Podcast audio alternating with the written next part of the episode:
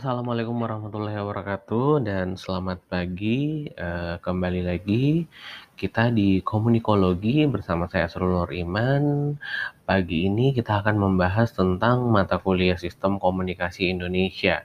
Ya, eh, yang sebenarnya yang jadi pertanyaan kita, apakah di Indonesia itu sudah ada sistem komunikasi?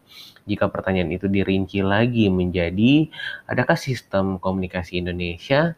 Pertanyaan tersebut setidak-tidaknya muncul ketika istilah itu dimunculkan bersamaan dengan dikeluarkannya surat keputusan Menteri Pendidikan dan Kebudayaan Republik Indonesia. Republik Indonesia di nomor 0223 garing U garing 1995 tentang kurikulum nasional ya. Sebenarnya tanpa dikeluarkannya istilah sistem komunikasi Indonesia dalam surat keputusan pun selama ini tanpa disadari kurikulum komunikasi sudah membahas tentang sistem komunikasi Indonesia. Paling tidak unsur-unsur komunikasi sebagai bahan utama sistem komunikasi sudah banyak dibahas. Sebut saja dalam mata kuliah pengantar ilmu komunikasi atau teori komunikasi. Hanya masalahnya pembahasan secara holistis antar berbagai unsur itu dan menunjuk pada kasus komunikasi di Indonesia lah yang mendasari perlu adanya muatan kurikulum sistem komunikasi Indonesia dalam rangkaian mata kuliah di jurusan atau fakultas komunikasi. Nah, tanpa disadari pula selama ini ada kejumbuhan atau tumpang tindih dan lebih membahas unsur lebih dan lebih membahas kepermasalahan umum ketika mengkaji unsur-unsur komunikasi dan tidak secara spesifik khusus di Indonesia. Dengan kata lain, membahas unsur-unsur komunikasi secara umum dan bukan unsur-unsur komunikasi di Indonesia. Sebagai sebuah pembahasan yang berhubungan dengan komunikasi, maka pembahasan dalam sistem komunikasi Indonesia juga tidak akan terlepas dari dimensi tersebut. Ibarat kita membuat bangunan rumah.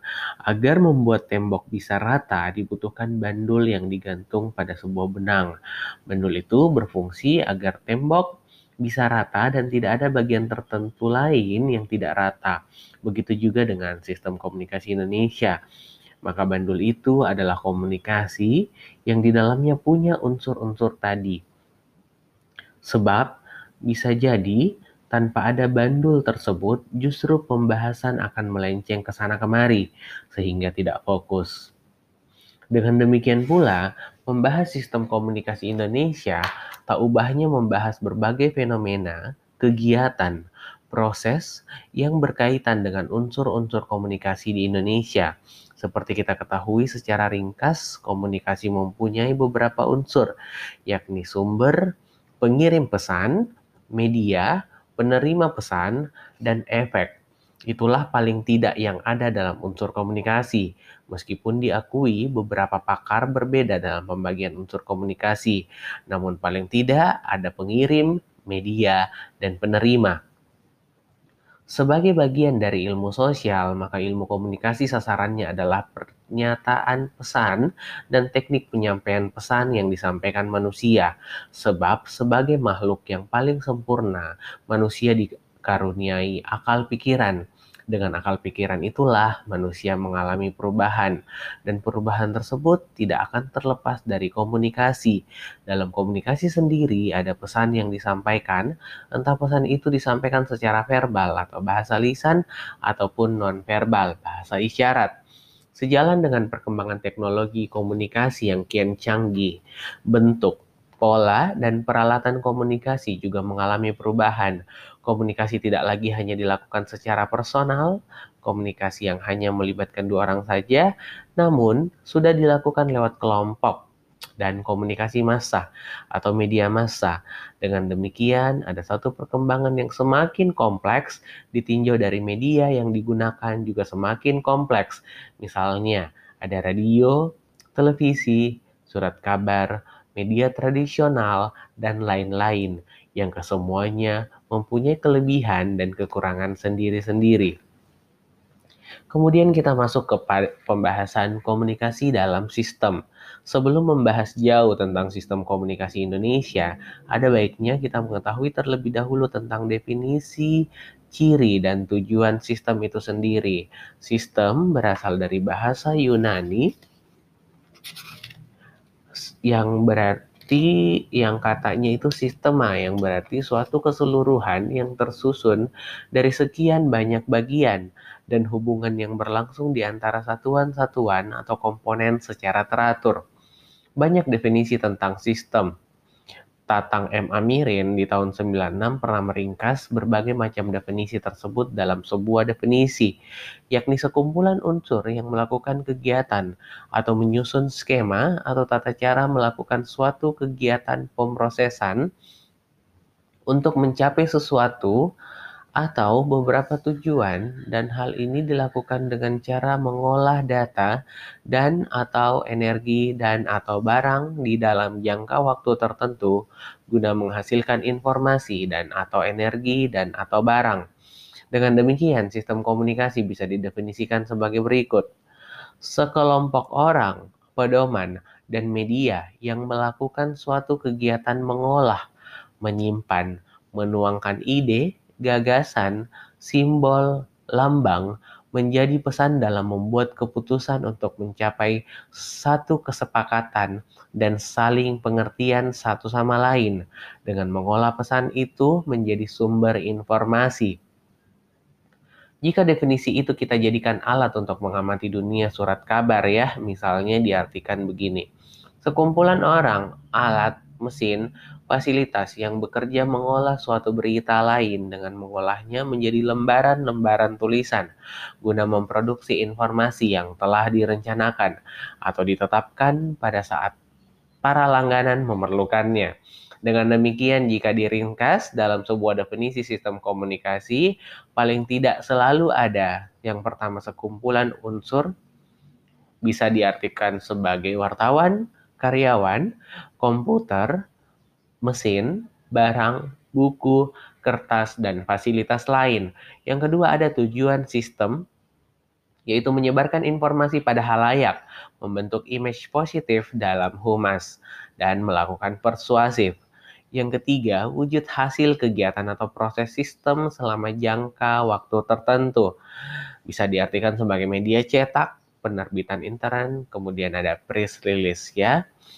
Yang keempat, ada pengolahan data dan atau energi dan atau bahan. Bahan berita, apa, di mana, kapan, siapa, mengapa, bagaimana.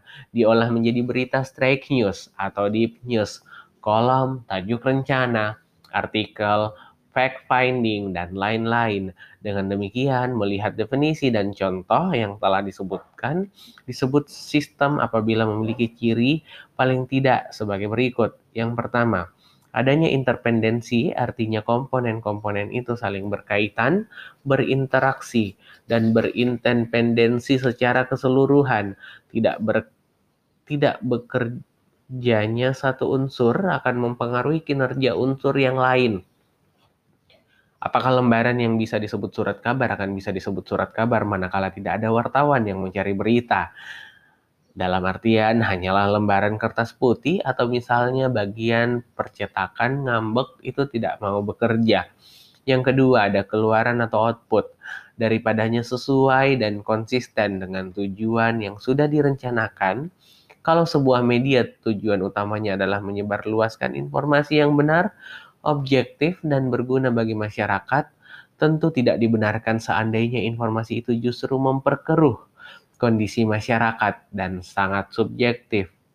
Yang ketiga ada eksistensi kesatuan atau totalitas. Itu dipengaruhi oleh komponen-komponennya. Sebaliknya eksistensi masing-masing komponen itu dipengaruhi oleh kesatuannya.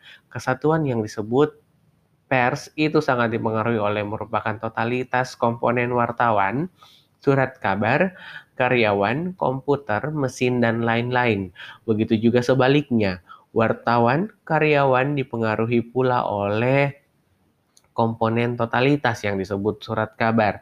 Artinya, masing-masing komponen itu merupakan satu kesatuan. Yang keempat, sebagai kesatuan yang mempunyai masukan atau input dan keluaran atau output dari tujuan tertentu. Selanjutnya kita masuk ke pembahasan sistem komunikasi Indonesia. Ilmu komunikasi adalah bagian dari ilmu sosial. Dengan demikian, bisa dikatakan bahwa sistem komunikasi Indonesia menjadi subsistem dari sistem sosial Indonesia.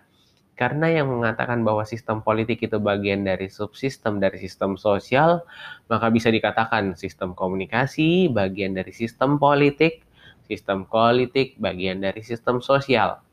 Nah, itu artinya corak sistem komunikasi dalam masyarakat Indonesia akan sangat ditentukan oleh corak, bentuk, dan keragaman masyarakat Indonesia itu sendiri.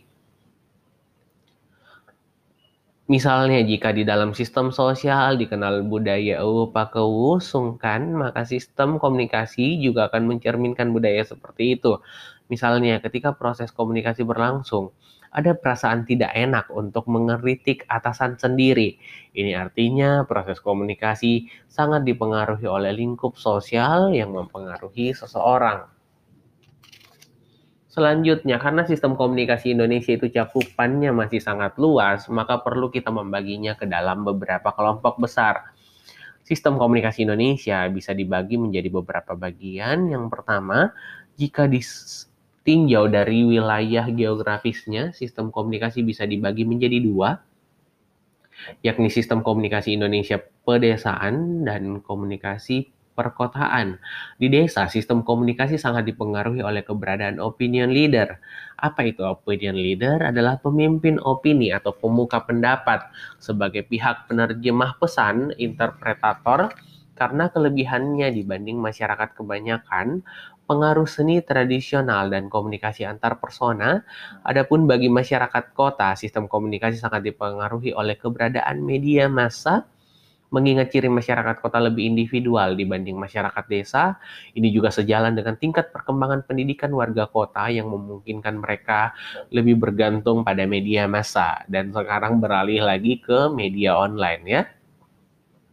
Jika ditinjau dari media yang digunakan ada sistem media cetak, kemudian ada media tradisional seperti wayang ya, ketoprak, ludruk, atau bentuk folklore yang lain, ada cerita rakyat, ada mitos, legenda dongeng, ada nyanyian rakyat, ada teater rakyat, ya. Dan kemudian yang ketiga, jika ditinjau dari pola komunikasinya, ada sistem komunikasi dengan diri sendiri, interpersonal communication system, kemudian ada sistem komunikasi antar persona, interpersonal communication system, kemudian ada sistem komunikasi kelompok, small group communication system, dan sistem komunikasi massa, mass communication system. Kemudian, mengapa sih kita perlu mempelajari sistem komunikasi Indonesia? Dengan demikian, semakin jelas kiranya peta sistem komunikasi Indonesia sebagai bagian yang penting dalam kajian ilmu komunikasi. Di samping sebagai mata kuliah, sistem komunikasi Indonesia menunjukkan kekhasannya sendiri yang perlu dibahas secara mendalam. Pertanyaan kita kemudian adalah mengapa kita perlu mempelajari sistem komunikasi Indonesia? Ada beberapa alasan yang harus dikemukakan. Yang pertama, perkembangan teknologi komunikasi yang kian pesat di Indonesia, bahkan terus berkembang di masa datang, akan mengubah pola arus informasi yang berkembang. Perkembangan yang pesat tersebut jelas membutuhkan kajian khusus yang mendalam. Yang kedua, Indonesia adalah negara yang multi etnis. Dengan kata lain, Indonesia adalah negara yang punya heterogenitas suku, agama, ras, dan antar golongan. Ini memungkinkan masing-masing daerah di negara ini mempunyai ciri khas sendiri, sehingga berbeda pula pola konteks sistem komunikasinya. Yang ketiga, meskipun perkembangan teknologi komunikasi sudah sedemikian pesat, tetapi mayoritas masyarakat Indonesia masih tinggal di pedesaan.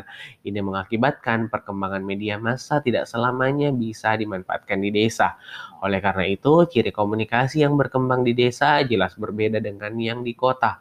Membutuhkan kajian peran pemimpin atau opinion leader para penyuluh pembangunan, juru penerang desa sebagai pihak-pihak yang sangat berpengaruh dalam mempengaruhi sistem komunikasi di pedesaan. Yang keempat, sistem komunikasi Indonesia adalah bahasan yang kompleks dan melibatkan banyak hal. Oleh karena itu, ia tidak bisa dibahas secara sekilas dan dimaksudkan dalam bahasan mata kuliah, melainkan bahan kajian dalam sistem komunikasi Indonesia harus dibahas secara rinci ya terutama bagi orang-orang yang berminat pada kajian komunikasi di Indonesia. Tidak hanya para ilmuwan dalam negeri, tetapi juga para pengamat Indonesia dari luar negeri. Sistem yang terakhir, sistem komunikasi Indonesia jelas berbeda dengan sistem komunikasi di negara lainnya.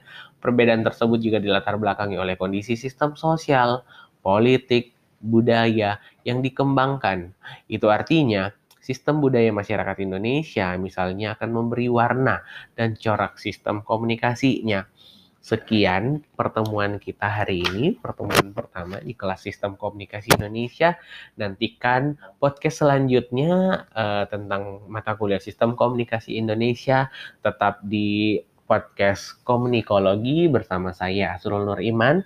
Sehat-sehat selalu semuanya para pendengar mahasiswa saya di mana pun Anda berada. Uh, karena ini juga memasuki bulan Ramadan, saya ingin mengucapkan mohon maaf lahir dan batin, marhaban ya Ramadan, selamat melaksanakan ibadah puasa. Assalamualaikum warahmatullahi wabarakatuh.